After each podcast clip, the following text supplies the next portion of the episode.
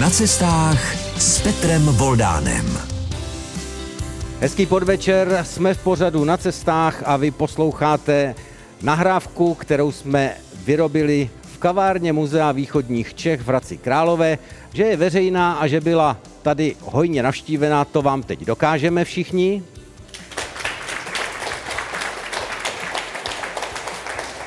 Naši příznivci vysílání pořadu na cestách jsou velice příjemní, natěšení, tak já doufám, že dnešní naše putování, které bude do Azerbajdžánu, bude bavit. Notabene Azerbajdžán, to by mě docela zajímalo. Takže co si vybavíte Azerbajdžán? Tak já si, když se řekne Azerbajdžán, tak já si představím třeba ropu. Ropa, to je samozřejmě jasné. A vy? Baku třeba konkrétně je město větru. A manžel? Formule 1? To je novější historie Baku, ano, Formule 1 se jezdí v Azerbajdžánu, takže já zkusím ještě jednou. Azerbajdžán. Rozhodně tam jsou zajímavé hory a příroda jako taková. Máte pravdu, jsme pod Kavkazem, takže i o tom bude řeč. No tak je to lepší, než jsem si myslel, protože obecně si myslím, že povědomí o Azerbajdžánu není až takové, ale protože letos je dokonce i 30. výročí vzájemných diplomatických styků, tak bylo zajímavé i pro mě do Azerbajdžánu se po spoustě let znovu vracet. Takže o tom, co jste tu teď slyšeli, ale ještě mnohem víc uslyšíte v dnešním Na cestách s Petrem Voldánem. Zůstaňte s námi.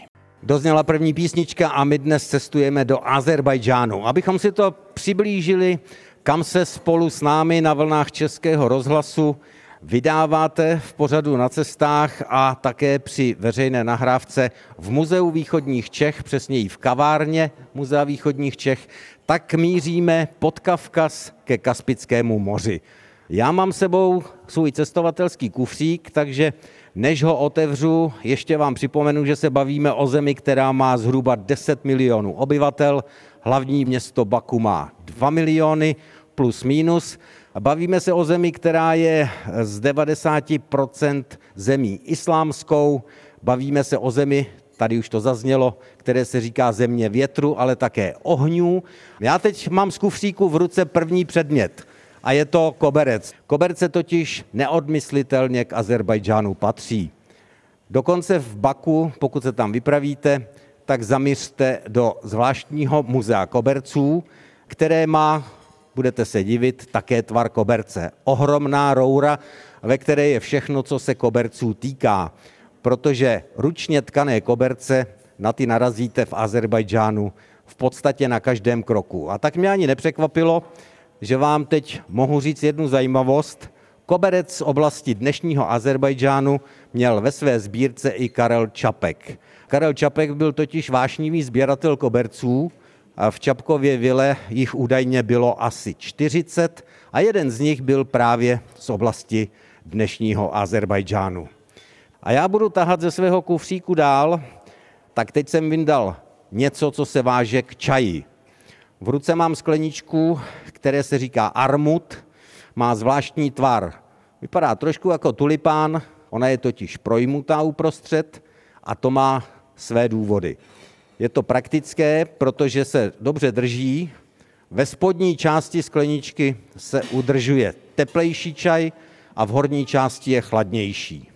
Tento typ skleniček je typický nejenom samozřejmě pro Azerbajdžán, ale pro většinu států v oblasti pod Kavkazem, ale znáte je možná třeba i z Turecka. Já mám skleničku naprosto obyčejnou, skleněnou, bez jakýchkoliv ozdob, ale když přijedete do Azerbajdžánu, klidně vám naservírují čaj i do skleníček broušených a nebudete se plést, když si řeknete, jestli náhodou nejsou od nás. Oni jsou od nás, protože i tam vyvážíme naše sklo. Čaj je velice populární. Říká se v Azerbajdžánu, že vás správný Azerbajdžánec nesmí pustit z domu, pokud u nich nevypijete alespoň jednu skleničku čaje ale většina lidí se nutit nenechá, protože azerbajžánský čaj je velice dobrý. Pokud by tam vyrazil někdo z vás posluchačů, kdo by měl zájem si tam pořídit manželku, tak dostanete ten čaj se zvláštní přílohou pro nás typickou, a to je s cukrem, protože normálně vám k čaji cukr nedají, dají vám zavařeninu anebo něco sladkého, podobného, kompotového. A tu kostku cukru dostane ten mladík, který vyjednává o sňatku a pokud má naději, tak dostane tu kostku cukru, on ji ukousne kousek, no a příští týden je pozván na další jednání o tom, že to možná klapne a ke sňatku dojde. A když jsem nakousl čaj, tak vyndám ještě šálek na kávu. Je z vesnice Lahyč v horách. Vesnice Lahyč je vesnice, které se říká vesnice kovotepců a všechno, co si vzpomenete, ať už do kuchyně nebo do domácnosti, vám tam vyrobí z mědi. Kovotepci tam působí už ve čtyřech i pěti generacích. Nemusíte ty dílny vůbec hledat. Procházíte tou vesnicí a když zaslechnete klepání kladivka na něco plechového, tak stačí vstoupit a jste v dílně kovotepců. Někdy jsou kovotepci v úvozovkách zalezlí vzadu té dílny a vpředu rodina prodává ty výrobky, ať už jsou to různé rendlíky, pánvičky, karafy nebo takové ty lampy olejové, které znáte třeba z pohádek Tisíce a jedné noci. Prostě oni podle mě dokáží vyrobit z té mědi, z toho kovu úplně všechno. 20 let zpátky se do té vesnice dalo dojet jenom na koni anebo na voze.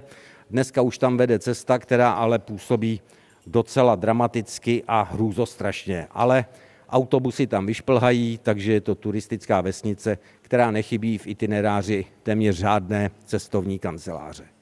Jsme na cestách, jsme v Azerbajdžánu a na vlnách Českého rozhlasu posloucháte veřejnou nahrávku z Muzea východních Čech, z kavárny, kde je nás spousta a připomínáme si zajímavou, pro nás trochu tajemnou zemi u Kaspického moře. Pořad na cestách je v Azerbajdžánu společně se mnou a já vám tu zemi pokouším se přiblížit co nejbarvitěji. V tomhle to má rádio trochu smůlu proti televizi, ale my už jsme jako rozhlasáci zvyklí, že musíme o to podrobněji popisovat, co jsme viděli, jaká tam je atmosféra, co jak vypadá prostě abychom vás do toho prostředí vtáhli. A pak už je na vás, abyste zapojili eh, tu svoji fantazii a to, co já vám líčím, abyste si dokázali představit. Takže když teď řeknu, že jsme v zemi ohňů, tak zkoušejte si představit zemi ohňů. Ale asi si nedovedete představit, že přijdete třeba ke stráni, ze které zhruba ze sedmi, deseti otvorů šlehají plameny. Ty plameny už tam šlehají stovky let, protože jste na jednom ze spousty míst, kde vyvěrají plyny z nitra země a ten oheň tam hoří neustále. Nejhezčí pohled na taková místa je v podvečer samozřejmě, protože v tu chvíli máte ten kontrast ohňů a toho okolí asi nejzajímavější. Oheň má třeba v Baku i svůj chrám. Jmenuje se Atezža a vznikl tam už před stovkami let. Jeden německý cestovatel ho označil za místo, kde je sedm děr s věčnými plameny. Tohle to prohlásil někdy kolem roku 1683. A těch sedm průduchů tam hořelo na základě vyvěrání toho přírodního plynu až do roku 1969. Ony ty průduchy hoří doteď, ale od roku 69 už je napájejí trubky s plynem, protože ten přírodní přísun plynu přerušila výrazná těžba ropy a zemního plynu v blízkém okolí. Ale vy můžete v jiném místě v eh, Azerbajdžánu třeba přijít k potoku, ze kterého se kouří a když budete mít sebou zapalovač a zkusíte na to vodou škrtnout, tak s údivem zjistíte, že voda hoří. Je to proto, že tam vyvěrají zase prameny, které jsou některé horké až 75 stupňů Celzia a tu vodu si místní chytají do petlahví a jiných nádob, protože věří, že ta voda je i léčivá, samozřejmě, že ji nepijí zapálenou. Takže to je další doklad toho, že je oprávněné říkat o Azerbajdžánu, že to je země ohňů. A ještě jeden moderní příklad. Nad Baku se tyčí už několik let tři ohromné plameny. Jsou to tři mrakodrapy, které mají něco kolem 33 pater. Jeden ten plamen je plamen kancelářský, druhý plamen je plamen obytných bytů a třetí plamen je hotel. Ty plameny přes den mají odlesky jenom, protože mají skleněnou fasádu, mají odlesky jenom slunce. No a večer se rozehraje barevné představení, protože jsou tam tisíce let obrazovek a na ty plameny se promítají opravdu obrazy plamenů, takže máte pocit, že hlavní město Azerbajdžánu právě splálo. Takže to je další můj příklad toho, proč se říká Azerbajdžánu země ohňů. Ale my můžeme říkat, a taky jsme slyšeli, Azerbajdžán země větru. Já mám takový pocit, že v Azerbajdžánu nenajdete den, kdyby tam nefoukalo. Tam opravdu duje, ten vítr je nesmírně silný, dokonce architekti musí počítat při stavbě budov s tím, aby opláštění těch budov vydrželo tak silné porivy, jak mi říkali dva z architektů, z českých architektů, kteří tam stavěli budovy, aby vydrželi nárazy, jako kdyby do domu narazilo autofábie. Tak to si dovedete představit, jaká síla větru to asi je. A já jsem zmínil nenáhodou ty dva naše architekty, protože to je jedna z českých stop tak daleko, až u Kaspického moře, v dalekém Azerbajdžánu. Naši architekti Jan Pokorný a Lukáš Romančin tam odvedli tak dobrou práci, že novinové titulky hlásili čeští architekti skrotili vítr v Baku. No a já tím vlastně předznamenávám i to, o čem budu mluvit zase v našem pořadu na cestách po další písničce. Jsme na cestách, slyšíte veřejnou nahrávku, kterou jsme pořídili v Muzeu východních Čech v Hradci Králové, přesněji řečeno v kavárně, protože sami slyšíte, cinkají nám tady podšálky a dnes je nás tady hodně, těch, které zajímá Azerbajdžán. My už jsme si řekli něco o městě ohňů. A já jsem předznamenal, že budu mluvit také o českých stopách. Těch českých stop je víc, než byste si mysleli a některé dokonce vedou až sem do našeho východočeského regionu. Já jsem věděl o jedné dopředu, takže jsem věděl, že chci navštívit v Azerbajdžánu školu, ve které pracují s našimi stavebnicemi Merkur. Stačí, když řeknu Merkur a řada z vás posluchačů, i těch, kteří jste tady, některým mužům zasvítili oči. Stavebnice Merkur na tom asi vyrůstali, já také. No a stavebnice z Police nadmetují jsou v několika azerbajdžánských školách jako součást výuky k technickému vzdělávání nebo k probuzení zájmu o techniku a tak jsme jednu z těch škol navštívili. A viděli jsme tam to, co známe z domova nebo z muzea v Polici nadmetují, to znamená různé bagry, dopravníky, ale i složitější zařízení, která je možné z té stavebnice Merkur vyrobit, nebo lépe řečeno postavit si. Ale já jsem netušil a to mě zaskočili až na místě v té škole ve vnitrozemí Azerbajdžánu. Když jsme prošli učebnu se stavebnicí Merkur, tak říkali, pojďte se podívat na obrázky. A já jsem se šel podívat na obrázky do chodby a tam byly dětské kresby a na popisce stálo jméno, to si nepamatuju, asi čtvrtá třída, studnice. A já jsem se podíval na směrovací číslo a hned mi bylo jasné, že jsme na Náchodsku, protože ta škola, ve které jsme se byli podívat s českou televizí na stavebnice Merkur, měla přátelské vztahy právě se školou u Náchoda. To jsem netušil, bylo to velikánské překvapení a byla to další zajímavá česká stopa. Přidám ještě jednu. Když jsme natáčeli o ropě, ke které se dostaneme, tak jsme zaslechli, že firmu, která sídlila v Baku a patřila k největším na světě na počátku 20. století, jmenovala se Branobel a založili ji bratři Nobelové. Ano, patřil mezi ně i ten slavný Alfred, vynálezce dynamitu, ten, po kterém je pomenovaná Nobelova cena, ale on měl ještě dva bratry a firma Branobel byla firma, která začala ten naftařský boom v Baku a v celém Azerbajdžánu. A ta firma Branobel měla zaměstnance, který tam přišel v roce 1901 z Prahy. Byl to jakýsi inženýr Karel Reut eh, z pražské techniky a nastoupil tam jako kreslič. A teď si představte, že po 20 letech inženýr Reut byl ředitelem Nobelovské firmy, která patřila vedle firm, které vlastnili Rothschildové a Rockefellerové, ke třem magnátům největším, kteří tehdy existovali, pokud jde o těžbu ropy na světě. Kdo to u nás ví? Skoro nikdo. Já mám rád takováhle překvapení a tak jsem si dal práci a našel jsem vnučku inženýra Rojta, která žije v Praze a která mi ukázala i zajímavé dopisy, ukázala mi zajímavé fotografie a o tom inženýru Rojtovi, opředeném závojem neznalosti u nás, jsem se dověděl spoustu zajímavých podrobností. Ale my nekončíme s českými stopami. Pořadu na cestách vám teď mohu připomenout i umění našich sklářů.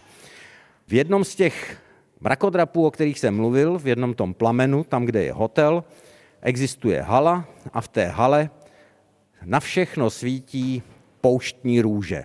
Naše výtvarnice Katerína Kudějová vymyslela ohromnou mnohatunovou pouštní růži, která je ale vyrobená ze skla a osvětluje reprezentační prostory tohoto hotelu.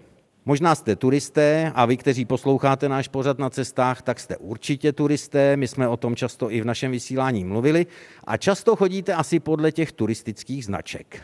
To jsou ty dva bílé proužky a mezi tím je buď modrá, zelená, žlutá nebo červená.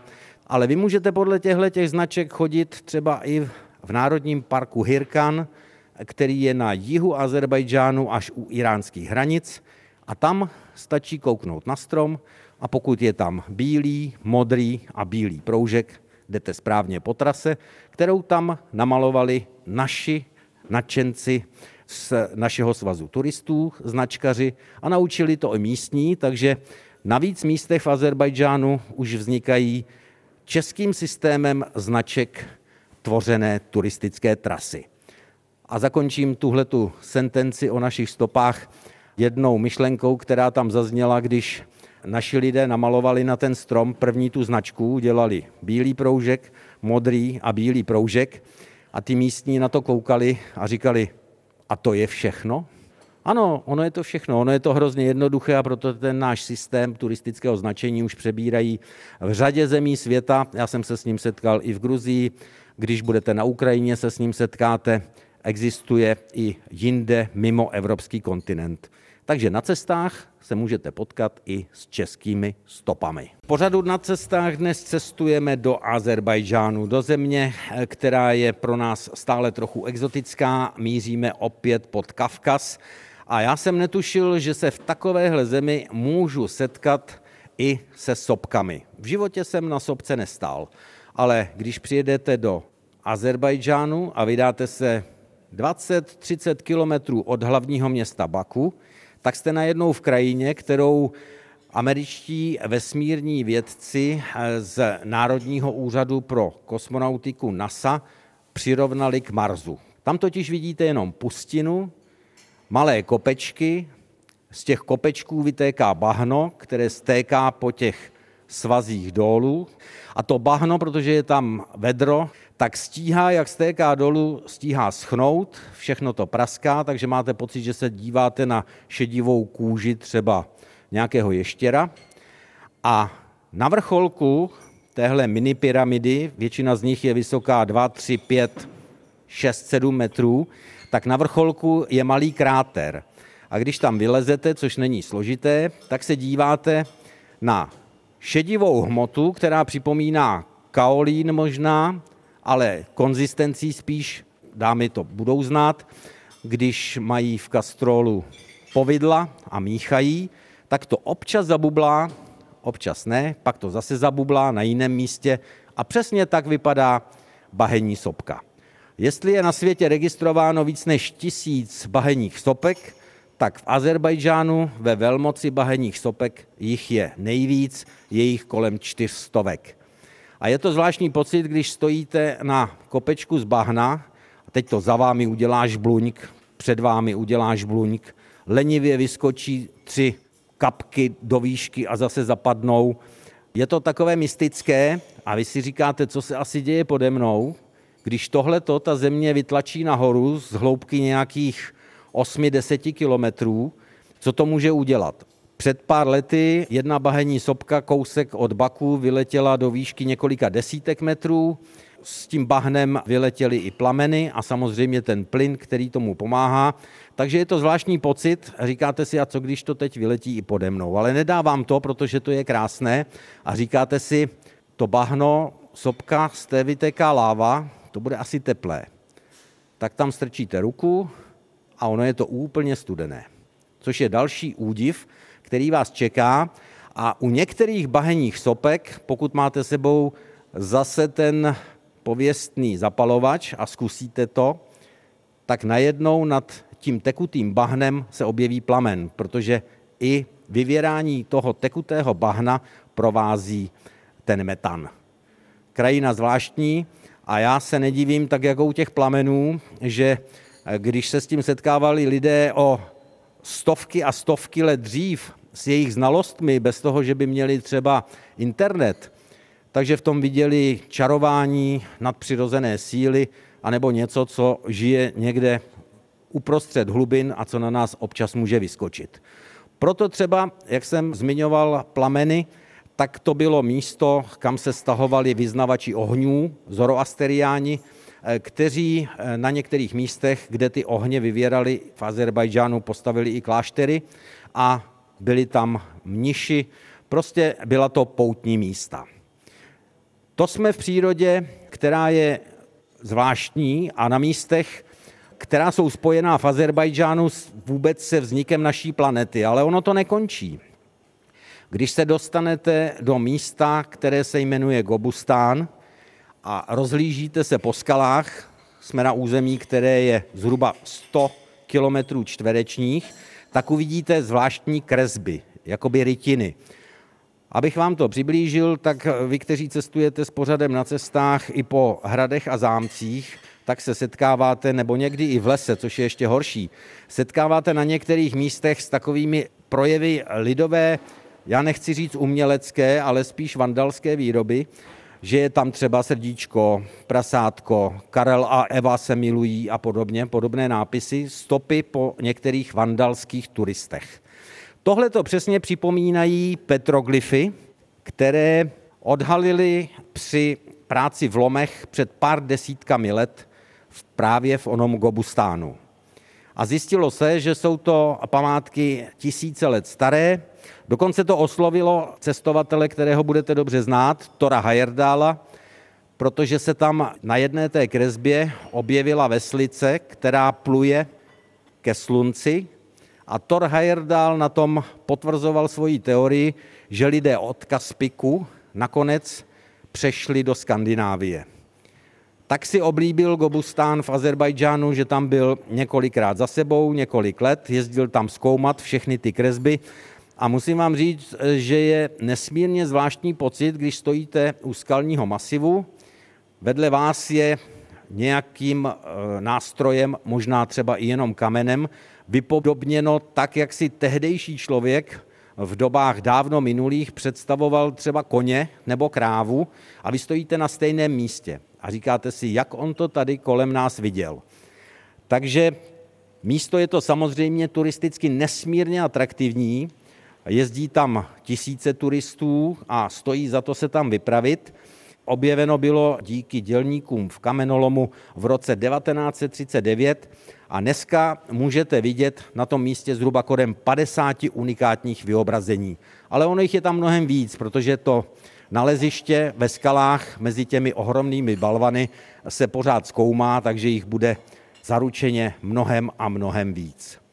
I to je cestování s mikrofonem pořadu na cestách.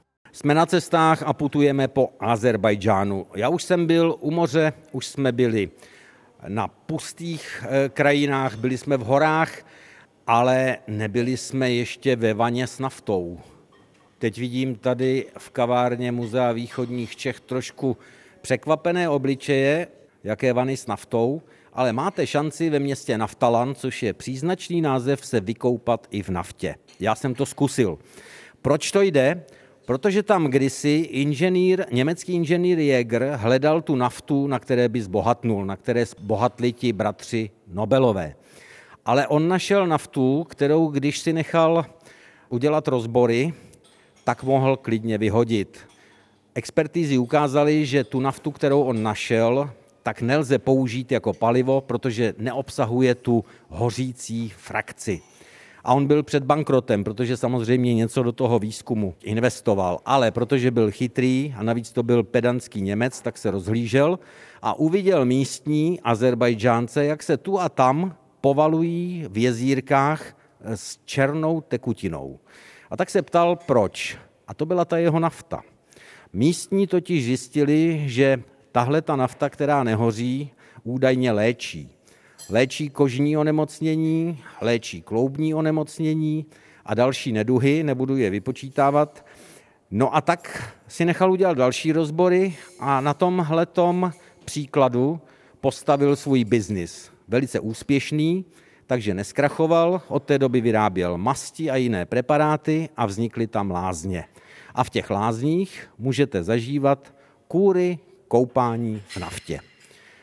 Napustí vám do vany, klasické vany, dávku té mazlavé tekutiny, přijdete tam, jako jsem přišel já, ponoříte se, oni vám nastaví na přesýpacích hodinách 15 minut, protože to je lhůta, kterou vydržíte, ta nafta je teplá.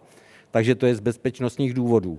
A měli pravdu, protože když jsem tam byl tu čtvrt hodinu, tak se mi začínala točit hlava a málem bych možná, kdybych tam byl déle, omdlel. Takže vás potom vyhánějí z té vany, ale on vám to nejde, protože ta tekutina je šíleně mastná a vám všechno klouže, i když jsou tam madla, takže vám pomáhají. A nastává to nejhorší, co vás může čekat, jak z vás tu naftu dostat. Protože ji máte nalepenou úplně všude. Na plavky zapomeňte, ty zahodíte, protože z těch to nejde a z vás to jde jenom dřevěnou škrabkou, mechanicky se škrabat, ale to na vás pořád je té nafty dost.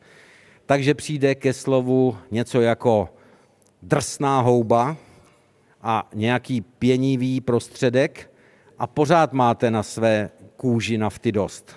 Takže přijde další sprcha s jemnější houbou a vy pořád jste cítit naftou. Ale to už vás pošlou pryč, že už je to tak dobré. Takže asi jako já zamíříte do pokoje a tam znovu zamíříte do sprchy, použijete veškeré mídlo, které máte sebou, umijete se, máte pocit, že jste se umili a ještě za dva dny, když takhle přičichnete ke své kůži, tak vám ne smrdí, ale voní naftou. Protože jste zažili kůru, za kterou lidé jezdí z celé Evropy, Dokonce Izraelci údajně chtěli tuhle tu naftu vozit v cisternách domů, že nebudou jezdit do Azerbajdžánu, do Lázní, ale on se ten účinek po několika měsících ztrácel, protože i v Azerbajdžánu v Lázních musí ty nádrže obnovovat z těch vrtů, aby ten léčivý účinek nevyprchal, no tak jezdí do Azerbajdžánu dál. Takže pokud chcete léčit naftou své neduhy, kožní či kloubní, doporučuji město Naftalan, Azerbajdžánu. Jsme na cestách a my dnes cestujeme do Azerbajdžánu. Já vám teď ukážu talířek, který možná máte doma a posluchačům ho popíšu. Je to klasický cibulák. Takže vlastně si myslíte, že ten název je od těch namalovaných tam kousků ovoce, které máme za cibuli. Ale já bych správně měl říct, že mám v ruce granáťák, protože to ovoce, které je na cibuláku, to jsou granáty.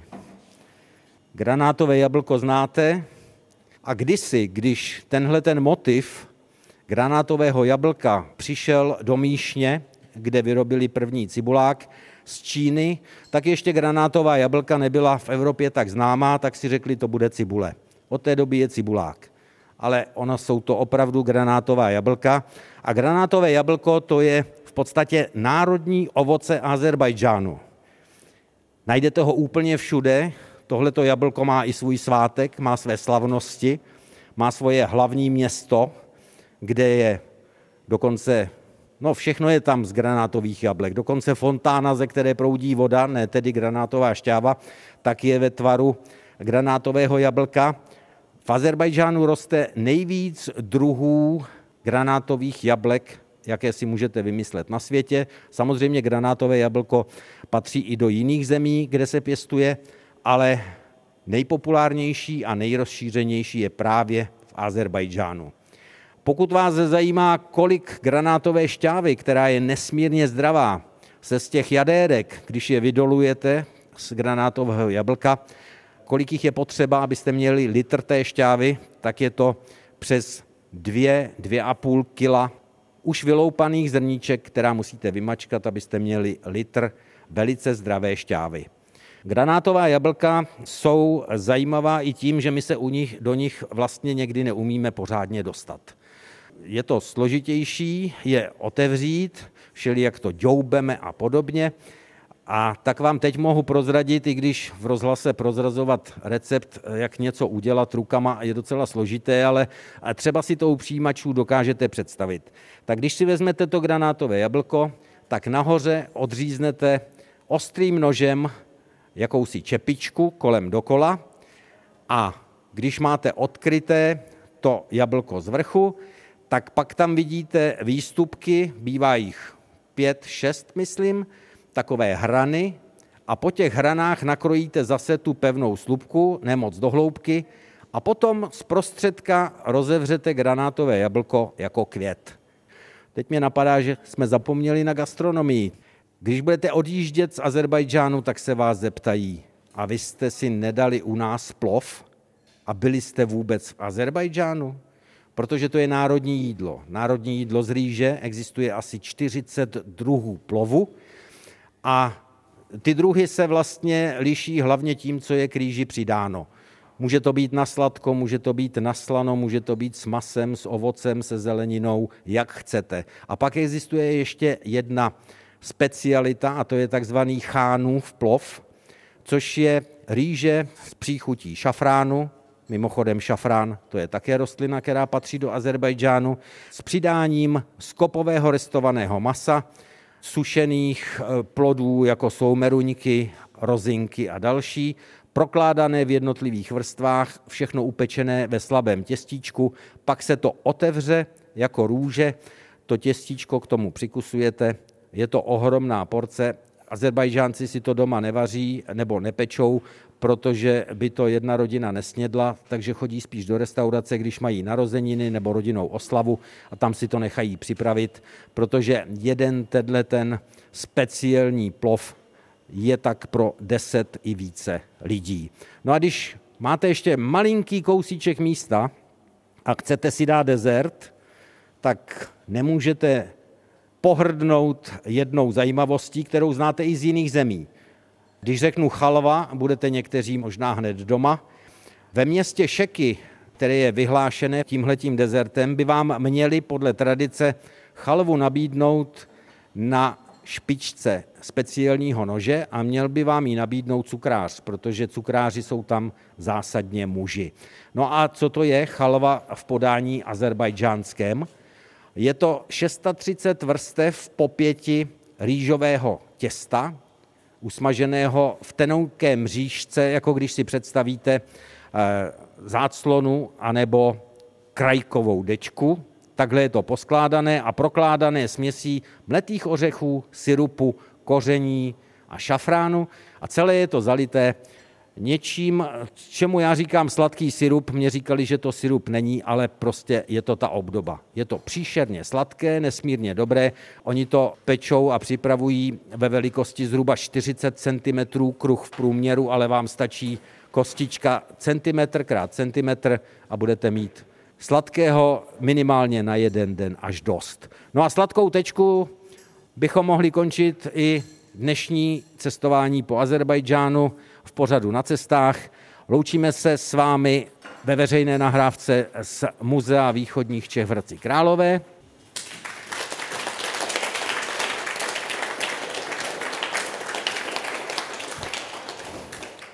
U přijímačů Českého rozhlasu vám děkuje za pozornost Petr Voldán, který se s vámi těší na slyšenou opět u pořadu na cestách po 18. hodině příští pondělí